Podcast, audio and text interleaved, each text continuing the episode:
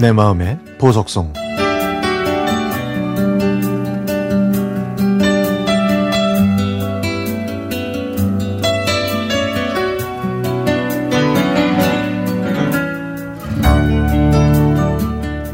제가 가고 싶었던 대학의 경쟁률은 10대 1이었습니다. 그 높은 경쟁률을 뚫고 어렵게 대학에 합격했지만 저를 축하해주는 사람은 아무도 없었습니다. 홀로 계신 어머니는 밤마다 포장마차를 끌고 나가셔서 장사하시느라 새벽에 들어오셨고 하나밖에 없는 남동생은 선생님의 배려로 친구 집에서 먹고 자면서 학교를 다니고 있었거든요. 저는 정말 1년 동안 죽기 살기로 공부해서 꼭 그 대학에 들어가고 싶었고, 제가 원하는 공부를 하고 싶었습니다. 비록 합격은 했지만 저는 기쁨의 눈물이 아닌 절망의 눈물을 흘려야 했습니다. 저는 등록금 마감일 이틀 전에 어머니께 합격 사실을 말씀드렸죠. 그것이 무용지물이라는 걸 알면서도 제가 지난 1년 동안 이만큼 노력했다는 걸 어머니께 꼭 보여드리고 싶었거든요. 제 예상대로 어머니는 아무 말 없이 깊은 한숨을 내쉬셨죠.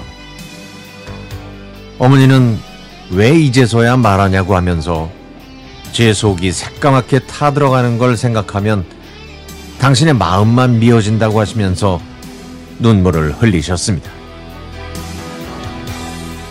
그 순간에 저는 어머니의 사랑과 딸을 대학에 못 보내주는 안타까운 마음을 느꼈기 때문에 대학에 대한 미련을 훌훌 떨쳐버릴 수 있었습니다. 그런데 이틀 후에 공무원 시험을 준비하려고 도서관에 가려고 하는데 어머니가 저에게 노란 봉투를 내미셨습니다. 네 큰 삼촌이 어렵게 마련해 주신 거야. 응? 얼른 등록해. 아유, 네가 어떻게 들어간 학교인데. 저는 믿을 수가 없었습니다. 그때까지는 세상이 저를 등진다고 생각했거든요. 하지만 그때는 세상 모든 것이 제 편이 된 것 같았죠. 원양어선을 타셨던 큰 삼촌. 그 돈을 어떻게 버셨는지 알기에 저는 구슬 같은 눈물을 흘릴 수밖에 없었습니다. 그리고 삼촌의 결정에 두 말 없이 제 등록금을 주신 외숙모.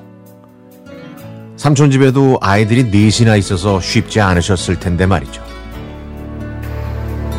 그때 받았던 사랑과 도움으로 저는 4년 동안 씩씩하게 일하면서 공부했고 지금까지 20년, 20년 넘게 좋은 직장에서 일하고 있습니다. 만약에 그때 제가 대학을 포기했다면 저는 지금 어떤 삶을 살고 있을까요?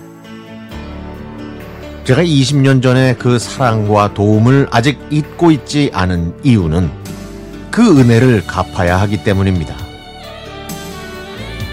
사랑은 그 한 번으로 끝나지 않고 몇 배가 돼서 주위에 전파되는 것 같습니다.